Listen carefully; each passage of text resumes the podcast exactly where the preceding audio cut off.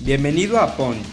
En este episodio encontrarás una fascinante plática con una gran personalidad, quien por medio de su historia nos inspirará a volvernos imparables. Además, nos dará grandes consejos de vida y nos contará cómo ha podido levantarse de los knockouts que ha recibido. Prepárate para aprender y disfrutar. Esto es Punch y yo soy Elio Mizrahi. ¿Qué onda, Ponche? ¿Cómo estás? Bienvenido a un episodio nuevo de Punch. Hoy estoy muy feliz porque tenemos con nosotros una gran personalidad, una persona que nos enseña la importancia del poder de la mente para poder lograr todo lo que te propones. Miguel, ¿cómo estás? Bienvenido. Elio, estoy muy feliz por la invitación. Muchísimas gracias por tomarte el tiempo de hacer esto. Y la verdad es que estoy muy orgulloso porque pues, estás muy chavito y creo que eres un, claro ejemplo de lo que los chavitos deberían de estar haciendo ahorita, ¿no? El emprender, ya sea con un proyecto así como un podcast o, la creación de contenido. Y sobre todo me gusta bastante todo el mensaje que, que transmites en tu programa. Muchísimas gracias por estar aquí. Licenciado en Creación y Desarrollo de Empresas, Miguel es un emprendedor mexicano quien es parte de la Cámara de Jóvenes Industriales donde apoyan a futuros emprendedores. Es el fundador del podcast Creo en Ti, uno de los podcasts más escuchados en México y Latinoamérica. Miguel es una persona que le echa ganas a la vida y que nos enseña que las crisis solamente sirven para crecer. Pues bienvenido, muchísimas gracias por estar aquí y por aceptar esta invitación. no, hombre, oye, Elio, creo yo que esa, esa última frase que dijiste de mí es, algo que me representa, ¿no? O sea, el tema de, de que las crisis, la neta, sí sirven para crecer. Yo siempre pienso que, que cuando uno la anda pasando muy mal, la verdad es que sirve como una introspectiva de, decir, a ver, ¿qué estoy haciendo mal? ¿Qué puedo mejorar? Y qué es lo que puedo hacer yo para que me lleve a otro nivel, ¿no? Porque por algo son las crisis, o sea, la vida te presiona bastante para que después esa misma presión, pues así como los diamantes, ¿no? Suena muy romántico, pero a mí se me hace muy chido y pues así lo veo yo. Ojalá la gente que le esté escuchando esto también vea que es una oportunidad de cambiar de mentalidad. Me encanta. Y bueno, como en todos los episodios, tenemos esta sección de preguntas llamada ya 5D, cinco preguntas cortas con respuestas cortas para empezar a entrar en el tema, ¿va? Va, va, échale. Una palabra que te inspire. Valentía. ¿Tu momento favorito del día? Las mañanas. ¿Café o té? Té. ¿Tu grosería favorita? ¿La puedo decir aquí? Sí, claro. Chingada madre. Y si pudieras platicar con cualquier personaje de la historia, ¿con quién te gustaría? Híjole, creo yo que Jeff Bezos o Joe Rogan, no sé cuál, cuál de los dos, pero creo que están al mismo nivel. Y bueno, ahora sí, Miguel, tienes una filosofía de vida increíble que consiste en que la vida no se va a detener por nada ni nadie. ¿De qué manera conviertes tus días en algo único y especial? Pues Mira, creo yo que la vida no para. O sea, todos tenemos diferentes situaciones, diferentes metas, diferentes visiones, pero creo yo que lo que al final del día convierte nuestra vida a una vida chingona o una vida no tan chingona es tu día a día. Tú tienes que, o sea, tú tienes que crear como que este hábito de felicidad. O sea, la gente muchas veces piensa que el ser optimista o positivo pues es algo como que, ay, sí, este güey siempre está sonriendo y esta persona siempre está muy alegre, pero yo no creo en esas cosas, o sea, también soy una persona que, que es hater, tengo unas bromas muy ácidas también, o sea, soy una persona normal que cree que el tener un hábito de felicidad es lo que te hace ser así, porque a lo mejor y todos los días hago mi rutina, pero todos los días estoy con la cabeza de una manera negativa y mis hábitos pues, son negativos y también el contenido que consumo es negativo, pues claro que eso me va a llevar a una depresión, a una ansiedad o, o, no sé, ¿verdad? Entonces yo siempre creo que para que tengas así como que un día muy chingón, una vida, tiene que ser diario. Como que tu vida verla, como dicen los, los alcohólicos anónimos, es por hoy. Creo yo que eso es como a mí me ha funcionado y, también me hace darme cuenta de que pues la vida no, no va a parar, ¿verdad? Y mencionabas que haces tu rutina todas las mañanas. ¿Qué tipo de rutina haces? Pues bueno, lo primero que hago es, cuando me levanto, literal, lo primerito que hago es como agradecer, o sea, abro los ojos y lo primerito que hago es como agradecerle a la vida todo lo que me ha dado. La verdad me considero una persona muy espiritual, no religiosa, pero muy, muy espiritual. No creo en la iglesia, creo en Dios. Y lo primero que hago es levantarme, tomo mi vasito de agua, agradezco, me meto a bañar y en esa, y en esa ducha mañanera creo yo que es cuando intento como como que ser consciente de, mi día, ¿no? O sea, de que hoy tengo que ponerme esta meta. ¿Por qué? Porque creo yo que si tú vas navegando por la vida, pues no vas a llegar a ningún lado. O sea, como que el estar ahí flotando y esperanzado o algo, no te va a dar como, como que este punch, ¿no? Así que, que tú necesitas saber y tener muy claro que, güey, pues ¿cuál es tu meta? Tu meta el día de hoy es en el trabajo cumplir esto, en, el podcast hacer esto, con tu pareja, con tus amigos, etcétera. Entonces, la mañana, la neta, sí es algo muy filosófico para mí. Leo un poco el desayunar, eh, desayuno, o sea, desayuno y leo al mismo tiempo. Trato de hacerlo bien. Creo, creo yo que el desayuno es la comida más importante. Y la verdad, esto lo, lo campechaneo con ejercicio. A veces me levanto y antes de irme a bañar y desayunar me voy a la bicicleta o corro y pues así, ¿no? O sea, todo depende de los días y del tiempo en el trabajo. Y bueno, platícanos un poco de tu infancia, ¿cómo eras de niño? ¿En qué soñabas?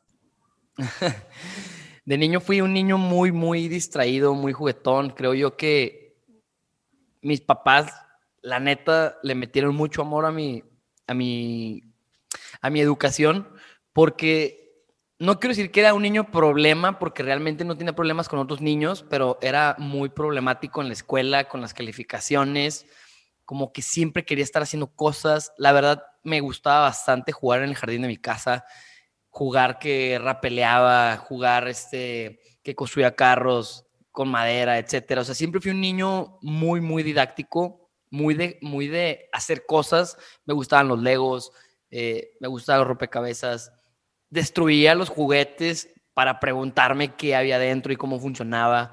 Entonces, la, verdad era algo muy cómico porque, pues, obviamente mis papás hacen un esfuerzo muy grande por comprarme juguetes y su hijo los desarmaba para, para ver qué onda y al momento de armarlo ya me sobraban piezas. Entonces, como que siempre tuve esta, esta área ingenieril, esta área eh, de construir casitas, de, pues de preguntarme, ¿no? La neta yo creo que siempre he sido muy existencial como que el preguntarme por qué funcionan las cosas, cómo funcionan, creo que eso me puede definir muy bien. Y empiezas estudiando ingeniería industrial, ya nos contaste un poquito por qué, pero al cabo de dos años te cambias a creación y desarrollo de empresas. ¿Por qué decidiste estudiar ingeniería industrial? Y si toda tu vida estabas como tan enfocado a eso, ¿qué fue lo que no te gustó que decides cambiarte? Hay un background todavía un poquito más atrás que es el tema de, que mi familia existe puro ingeniero. Mi papá ingeniero, mis hermanos ingenieros. Eh, mis primos, mis tíos, etcétera. Y la verdad, no, bueno, en la familia, en la empresa en la que trabajo, somos comerciantes y la verdad es que la ingeniería como que siempre fue como que lo número uno, ¿no? La ingeniería, porque en base a eso va a ser formatos, procesos, eh, todo lo demás, todo lo que conlleva la ingeniería en el retail. Y la verdad como que yo siempre fui un poquito más descuadrado. Todos fueron muy, muy cuadrados, todos, todos. O sea, de excelentes calificaciones, eh, eran muy bien portados todos, y yo siempre me, consideré como que la oveja negra, ¿no? Así como que, pues, desmadroso, eh, tenía muchos amigos, iba a las fiestas, esto y lo otro, y como que sí me gustaba el orden, pero no, no era muy fan de él. Y la verdad, lo que no me gustaba era sentir que estaba estudiando eso para darle el gusto a mi familia de que era ingeniero. Y a lo largo del tiempo, obviamente, yo me empecé a cuestionar de que, a ver, qué tendencias vienes, qué te gusta, qué no te gusta. Y empezó como que un poquito más este despertar de, de ser auténtico y decir, a ver, ok, o sea, qué, qué padre que tus papás y tu familia y todos sean ingenieros y sé que es una carga emocional, porque al final del día tus papás, a mí, a mí me decían mis papás que no pasa nada, tú estudia lo que tú quieras, tú sé quién tú quieres ser, pero la neta es que cargas, o sea, ¿cómo es posible que yo voy a ser licenciado? O sea, ¿Cómo no, no pudo y esto y lo otro? Las bromas entre amigos. Y la verdad es que sí, aguanto porque soy muy cargado con mis amigos, pero la verdad hubo un momento en mi vida en donde busqué autenticidad, o sea, decir, güey, yo soy bueno en esto y me considero que soy muy bueno en esto y me imagino yo haciendo este tipo de, de, trabajos y aplicando estos conocimientos y estas técnicas en la empresa. Entonces, creo yo que eso fue como que un punch, como tu podcast, en, en mi vida, ¿no? O sea, el buscar autenticidad y dejar de darle el gusto a los demás. Se me hace súper importante lo que estás diciendo, porque creo que muchas veces somos presas del costo hundido. Es un poco de lo que platicaba con nosotros vez en el episodio 6 de la segunda temporada. Y es, bueno, si te diste cuenta que no es lo tuyo, pues no pasa nada si te cambias, ¿no? En vez de, pues, estar como toda tu vida diciendo, no me gustó lo que estoy haciendo, no me gusta lo que estoy haciendo, me hubiera cambiado, pues cámbiate y ya. Claro, pero sí creo que no es tan fácil. O sea, la verdad yo tuve una oportunidad para empezar de mis padres, ¿no? Porque al final del día era, dinero y tiempo de ellos. Ellos fueron los que decidieron apoyarme estudiando en una universidad como el TEC de Monterrey. Yo tenía beca, o sea, me gané una beca cuando hice mi examen de admisión y obviamente al momento de cambiarme me perdí la beca y eran momentos muy oscuros en la, en la empresa y la verdad, yo literal me senté con ellos y les dije, ustedes me han dado toda la oportunidad del mundo en estudiar y yo nunca le he aprovechado. O sea, era algo real. Yo nunca, yo nunca aproveché todo lo que vieron mis papás, porque a lo mejor tenía una inmadurez, no tenía como que muy claro un camino en mi cabeza. Y justo cuando me cambio de carrera, cuando más, ahora sí ellos me querían apoyar, ya no se podía de la manera en la que lo habían hecho toda la vida. Entonces, para mí fue un aprendizaje muy cabrón también eso, o sea, el, el entender que la vida te da las cosas y no es cuando tú quieras aceptarlas. Te las da y las tienes que aceptar o después se te van a presentar de otra manera y es muy probable que no sea como tú quieras. Entonces, la verdad, sí fue algo difícil, pero tomé la decisión, ellos hicieron un esfuerzo, yo este, trabajaba y, y estudiaba y al final pues obviamente lo hice, pero sí quiero dejar muy claro que, que no es, o sea, no está tan fácil tomar decisiones en la vida de ese, de ese estilo, ¿no? Porque representa, muchas veces representa esfuerzo para otras personas, como en este caso, pues mis papás, que fueron las personas que me apoyaron en el estudio. Y bueno, hace un par de años tuviste un accidente que además de cambiar tu vida, cambió tu mente y la manera en que te enfrentas a la vida. Platícanos un poco cómo fue ¿Cómo es que cambias ese mindset para poder lograr cosas increíbles? Fíjate, Elio, que, que la neta es que suena muy chido cómo, cómo hablas del tema, ¿no? O sea, de que tuviste este accidente y luego después cambias tu mindset y te conviertes en esta gran persona motivadora que tiene un podcast, que cree en todas las personas. Y la verdad es que mercadológicamente sí se escucha muy chingón, pero internamente en la vida real este cambio me ha costado muchísimo. Me costó ansiedad, me costó depresión, me costó un millón de cosas y caminos que la neta, pues a lo mejor es, a lo mejor nadie los platica, ¿no? Y, y por qué digo que me llevó todo este tipo de cosas?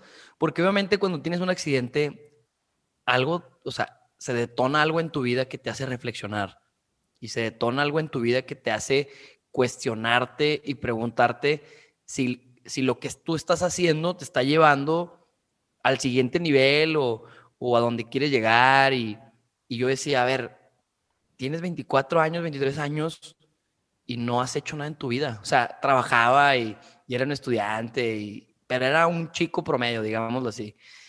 Y me causaba mucho conflicto porque en la escuela me decían, es que tú era presidente, entonces, no, tú bien chingón. Y, y luego iba a otro lado y, no mames, es que tú y tú. Entonces caes como que en esta fantasía, en, este, en esta mentira de que tú eres un chingón. Y ok, o sea, si lo eres, pero si tú no lo crees y no conectas contigo, no lo vas a conectar con tus proyectos, ni lo vas a conectar con tu pareja, ni lo vas a conectar con nadie, me explico. Y a mí se me hacía como que muy raro porque yo, yo tuve este accidente y luego dos años después me fui, a, me fui de intercambio y tuve la oportunidad de platicar con mucha gente, hacer muchos amigos y me pasó algo bien loco. O sea, me pasó que lo mismo que me decían aquí, me lo decían allá. gente nueva, gente que no me, o sea, que me conocía de una noche, de una, de una borrachera. Y ahí fue cuando me hizo clic y dije, ah, cabrón. O sea, si ya me lo está diciendo mi tío, ya me lo está diciendo mi primo, ya me lo está diciendo mi amigo, pero ahora me lo está diciendo un extraño del otro lado del mundo, a lo mejor es porque algo traigo, o sea, hay algo a lo mejor interesante en mí que debo explorar. Y la verdad es que todavía llegué, obviamente ya, ya empezaba a checar un poquito más de este tema de creación de contenido, de expresarte, estaba muy de moda hace dos años el coaching y life coaches y blogging y todo esto. Y dije, es que yo no me quiero convertir en un influencer, o sea, no quiero ser un influencer, ¿qué quiero ser? Y fue justo cuando me entró así como que un clic de que si tú estás hablando de emprendimiento, pues tienes que emprender. Si tú estás hablando de rutinas y de hábitos, tú tienes que tenerlas. Si tú estás hablando de ser una buena persona, pues tú tienes que serlo, ¿no?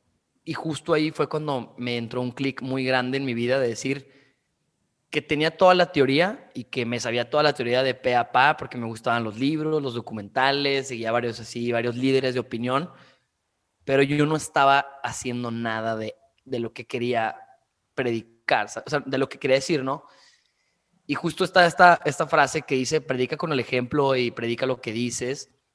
Y me costó ansiedades porque yo toda mi vida fui muy de, pues se va a resolver. Y se va a resolver. Y era optimista, pero no estaba despierto, Helio. Era una, era una persona dormida, era una persona dormida que, que se levantaba y iba a trabajar y luego iba a estudiar y luego salía con los amigos y ya. Pero ahorita me levanto y de verdad todos los días, te lo juro, te lo juro que si me muero hoy, fue el mejor día de mi vida. Así, o sea, trato de vivir eso siempre, o sea, el decir, güey, que mañana sea mi mejor día. Antes decía, no, es que los jueves me encantan, es mi día favorito, veo a mis amigos y así. Y he logrado poder crear el pensamiento y, y sentirlo de verdad, de decir, güey, la neta, la neta, todos los días son mis días favoritos. Porque hoy no tengo dinero, o sea, es un ejemplo. Hoy me está yendo mal, no tengo dinero. Bueno, pero hoy estoy aprendiendo esto. Y si quiero ser muy claro, ¿eh? Hablo del optimismo, porque, como también te dije al principio, hay momentos oscuros, o sea, hay momentos donde de verdad tengo e-, este, este Miguel hater de la vida, de los amigos, de la novia, de los papás, etcétera. Pero el tener esta oscuridad te hace valorar bastante tu día a día. Entonces, pues creo yo que, que, que me, o sea, que me regresa a lo que te decía hace rato, ¿no? Al, hábito, o sea, al, al buscarle a la vida como, güey, neta, todos tenemos algo chingón que, que platicar, todos tenemos algo chingón que, que decir. Y pues creo yo que el haber pasado estos momentos muy oscuros de encontrarme conmigo mismo y decirme al espejo tal cual, cabrón, eres un güey que no hace las cosas bien, lo haces mal hecho, eres un trocho, esto, el otro, te hace cambiar. O sea, tienes que desaprender a ser tú para ser el, tú nuevo, o sea, el, el yo nuevo, pues. O sea, dejar de desaprender de ser tú viejo para ser el nuevo. Parece trabalengua, pero realmente así, así literal, lo tuve que masticar. Y un momento oscuro en tu vida fue estando en ese accidente. ¿Qué fue lo que pasa en ese momento? Pues sí, ese accidente, pues la verdad sí estuvo muy, muy, muy loco. Duré ocho horas en una cisterna de aguas negras en la ciudad de Mazatlán. Fue después de, de estar en el antro con mis amigos y estar así, pues, obviamente era, era una fiesta, estábamos tomando, como que en ese momento no piensas nada de eso.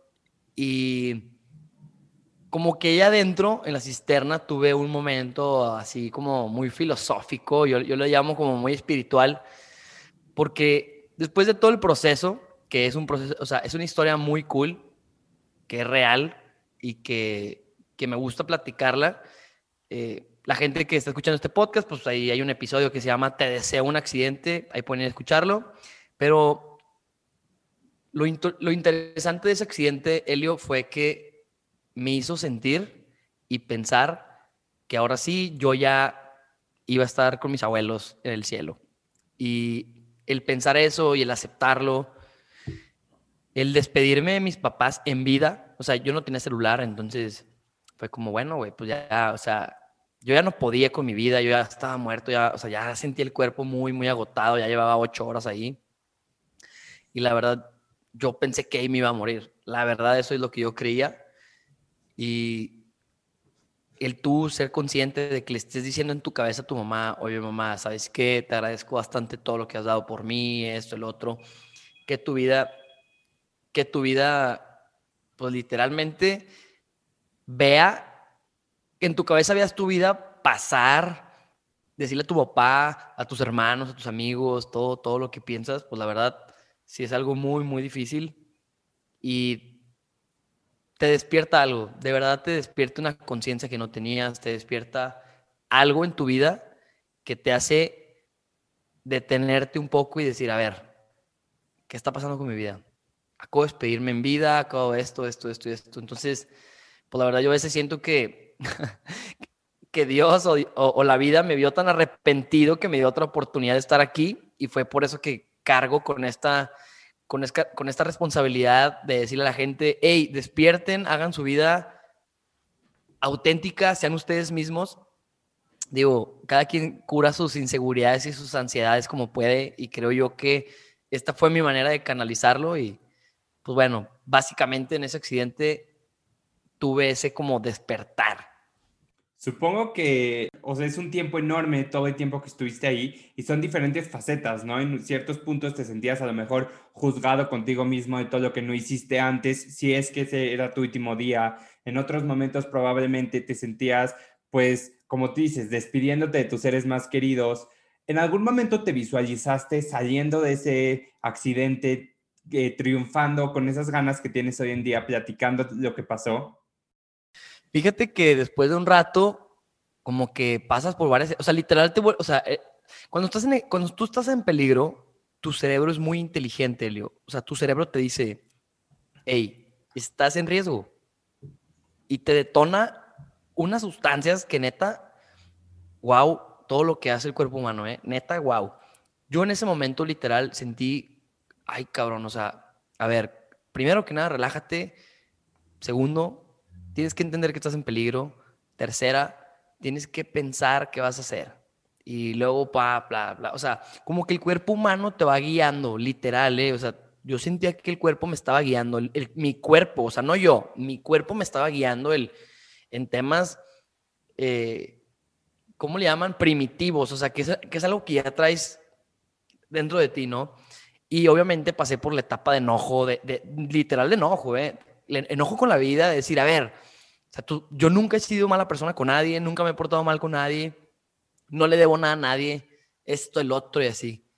¿Por qué me hacen esto? O sea, ¿por qué yo me voy a morir de esta manera aquí en la mierda, literal? O sea, en una cisterna de aguas negras. Y estaba bien enojado, Leo, muy, muy enojado. Y después de eso vino como que la calma. O sea, primero me enojé mucho y luego fue la calma y luego como que me dio miedo o sea, después de relajarme, fue como que, ok, a ver, tranquilo y así. Y luego después me dio mucho, mucho miedo de que ya, o sea, se te acabó. Y después del miedo, vino como que una pequeña reflexión de decir, a ver, ya estás aquí. O sea, ¿qué más da? ¿Qué más da si sientes miedo o no sientes miedo? De todos modos nadie te va a escuchar, de todos modos nadie te va a sacar. Y fue justo cuando dije, bueno, quedaste que tú eres un chingón, ¿no? quedaste que tú eres un líder, tú, según tú, según tú, Miguel, eres una persona, wow. Bueno, pues demuéstralo. Y yo la verdad imaginé en mi cabeza de que en la sala de mi casa y alrededor todos mis tíos y mis primos y mi familia y todos escuchando esta historia. O sea, yo me la imaginé en mi cabeza y dije, yo no, o sea, yo no tome la decisión, la tome el de arriba, pero yo voy a seguir pedaleando hasta, hasta que ya no, o sea, hasta que mi cuerpo diga, hey, ¿sabes qué? La verdad sí tienes razón, ya no puedes, bye. Y me acuerdo que justo ahí vuelve a llegar como esta inspiración, o sea, como esta, como este punch que la vida te hace sentir de que, güey, levántate, cabrón, levántate, toda tienes una vida por delante. Y sabes qué?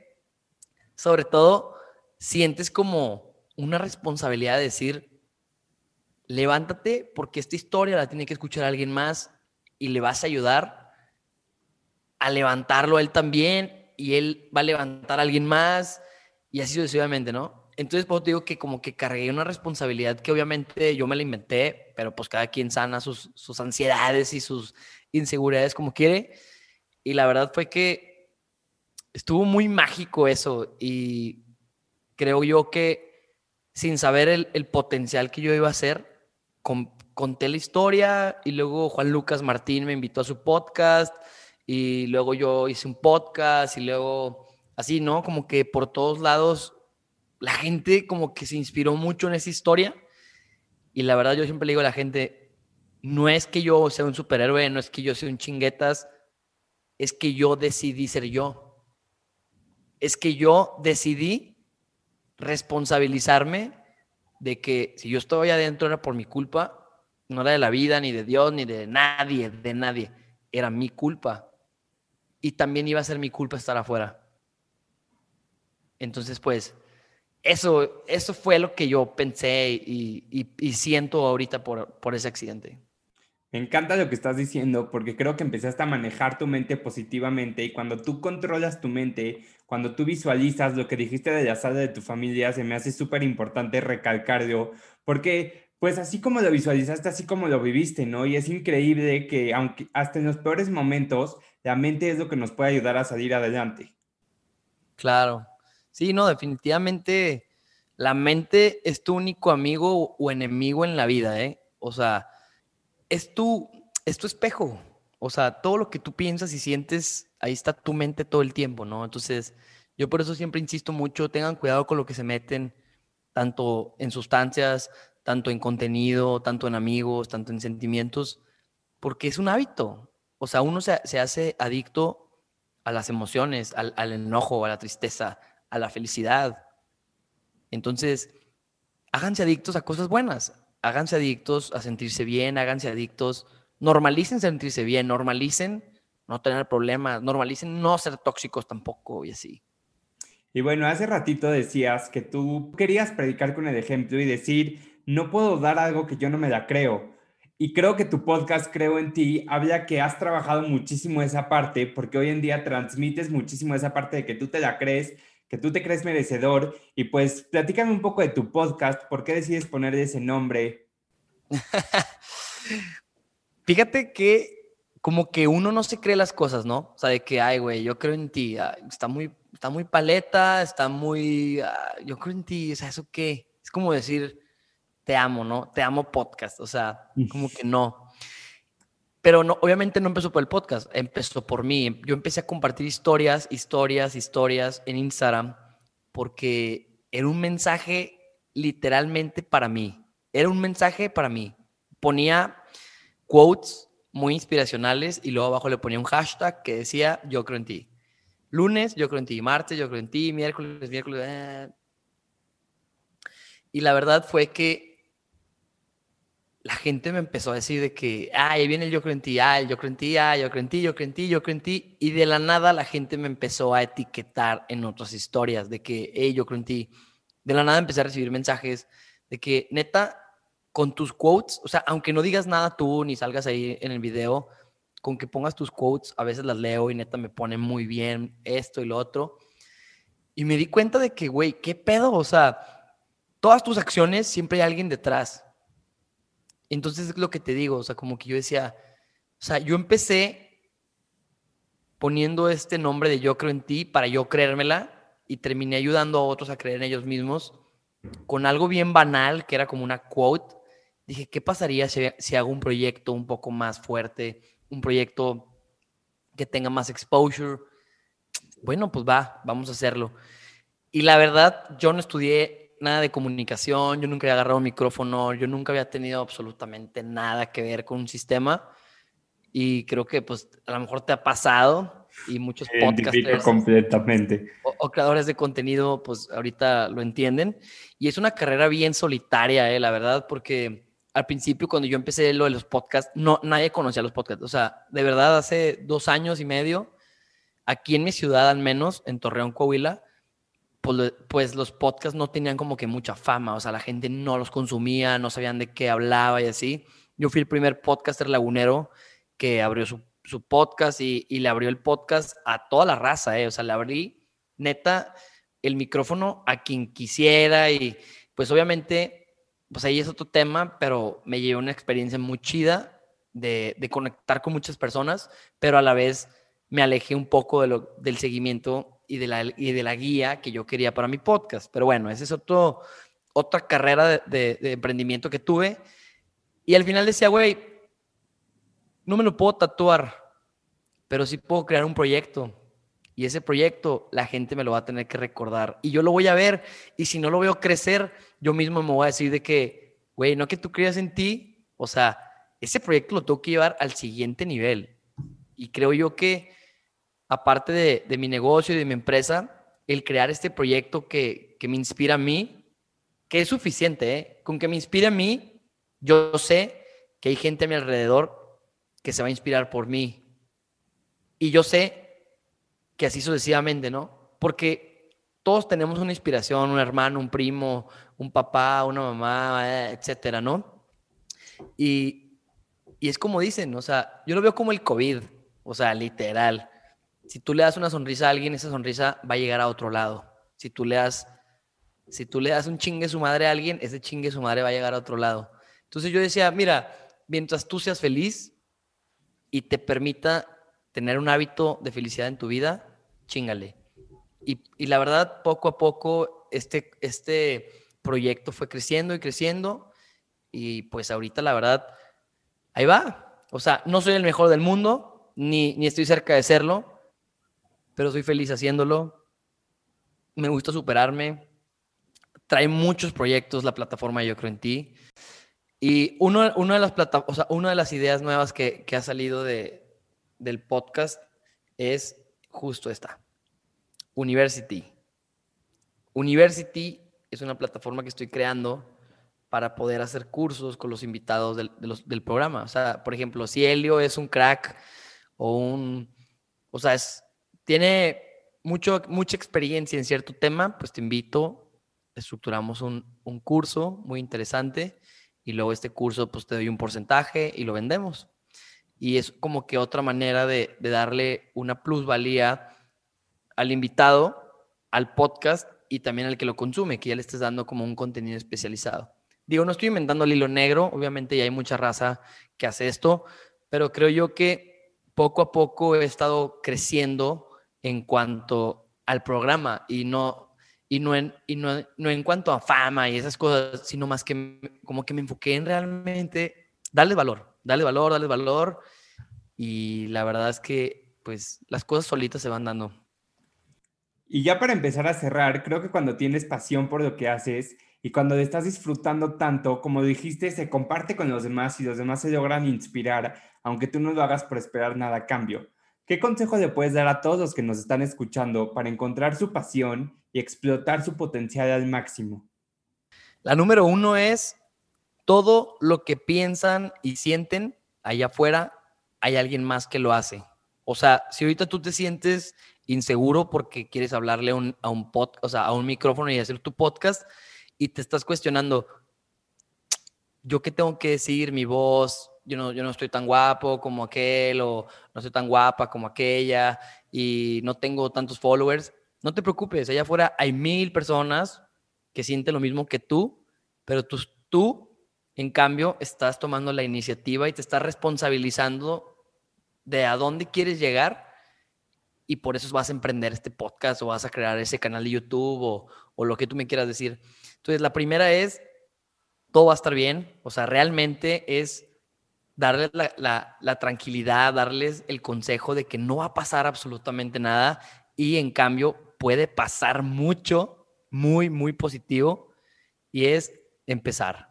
Empiecen, empiecen con miedo, pero empiecen, empiecen enojados, pero empiecen, empiecen sintiéndose nada, pero empiecen, empiecen con poco dinero, pero empiecen, o sea, empiecen. Y de verdad la vida, el algoritmo de toda la, de todo este espacio, de esta galaxia, te va a ayudar, te lo juro. Si pudieras dejar un solo legado en el mundo, ¿cuál dejarías? Un legado. La verdad es que la plataforma de Yo Creo en Ti quiero que llegue hasta en un futuro a ser como eventos de, festivales de emprendimiento. Quiero que sea una marca que, que no tenga marcas. O sea, que sea una marca sin marcas. ¿A qué me refiero que sin marcas? Que no tenga exclusividad con nadie, que cualquier persona pueda llegar a tocar la puerta. Soy emprendedor, quiero emprender, soy creador de contenido, soy artista, pinto esto, el otro. Que sea como una, una entidad que le sumó a México, número uno, para que ellos ayuden a inspirar a alguien más, no para llegar a la cima. Yo siempre digo, creo yo que cualquiera, cualquiera puede llegar a la montaña. Realmente yo lo veo más cabrón. Yo veo llegar a la montaña, bajar y enseñar a alguien más a subir a la montaña y hacerlo bajar otra vez para que enseñe a alguien más y así sucesivamente. Entonces yo quiero dejar ese legado, o sea, de que la raza piense, yo creo en ti y que sepan que ahí van a encontrar como que este espacio donde nadie los escuchaba, eh, esta plataforma de cursos, esta plataforma de, aprendizaje, eh, este, este lugar donde pueden conectar con un Helio, con un Miguel, con otro podcaster, con otro influencer, con otro businessman. ¿Sí me explico? O sea, como que este networking que, que está muy separado y que nos tiene muy divididos a todos y yo pienso en que todos valemos igual y que todos tenemos metas y que, pues la verdad, que se cuestionen qué pasaría si realmente todos creyeran en, en sí mismos. Me encanta, me encanta todo lo que dijiste en el episodio. Pues muchísimas gracias por platicarnos un poco de tu vida, por platicarnos tu mentalidad, que como lo dije al principio, es increíble. Y quiero cerrar con esta frase que creo que te describe, describe mucho tu mente y la forma en la que te aferras a la vida. Y dice, que no te digan que el cielo es el límite cuando existen huellas en la luna. Sí, claro, ¿no? Y la neta, esa, esa frase está muy chida porque es real, o sea, a veces vemos el cielo y, y la verdad es que hay más. Y es lo mismo en la vida, ¿eh? Uno a veces piensa, quiero 10, pueden llegar al 99. El libro se llama La regla de 10X de Gran Cardón. Es muy buen libro, eh, lo recomiendo bastante, a mí me gustó bastante y te hace justo pensar en esto, ¿no? De que no tengas límites. No es que te haya ido mal, es que no trabajaste por 10. Y, creo yo que también es parte de los hábitos diarios de los que hablábamos hace rato, ¿no? O sea, de, tener esta visión y esta mentalidad. Te agradezco muchísimo, Elio. Me quedé muy satisfecho con, con, la, con la plática que tuve el día de hoy contigo. Decirle a todos los podescuchos de tu canal que de verdad, gracias a ustedes, nosotros ayudarle ahí en, el podcast de Yo Creo en Ti, ahí en lo que requieran, ahí contigo. Y, que de verdad estoy muy orgulloso de ti, de que tan chavillo estés creando contenido de calidad y, con valor. Pero la verdad es que yo en este, en este camino he visto muy poca gente de tu edad haciéndolo como tú lo estás haciendo. Y de verdad, pues muchas felicidades. Y pues decirles igual que en lo que yo pueda ayudarlos, bienvenidos. Pues muchísimas gracias, Miguel. Gracias por estar aquí y nos vemos el próximo martes en Martes de Punch. Elio, muchísimas gracias a ti y pues ya saben, ahí me pueden encontrar como Miguel Melate en las redes sociales o Yo Creo en Ti en Spotify. Gracias por escucharnos en este nuevo episodio. De este episodio yo me llevo la importancia del poder de la mente y cómo nos puede ayudar a salir adelante en cualquier situación y la forma en la que puedes lograr todo lo que te propones. Nos vemos el próximo martes con un nuevo episodio, un invitado increíble en Martes de Poncho.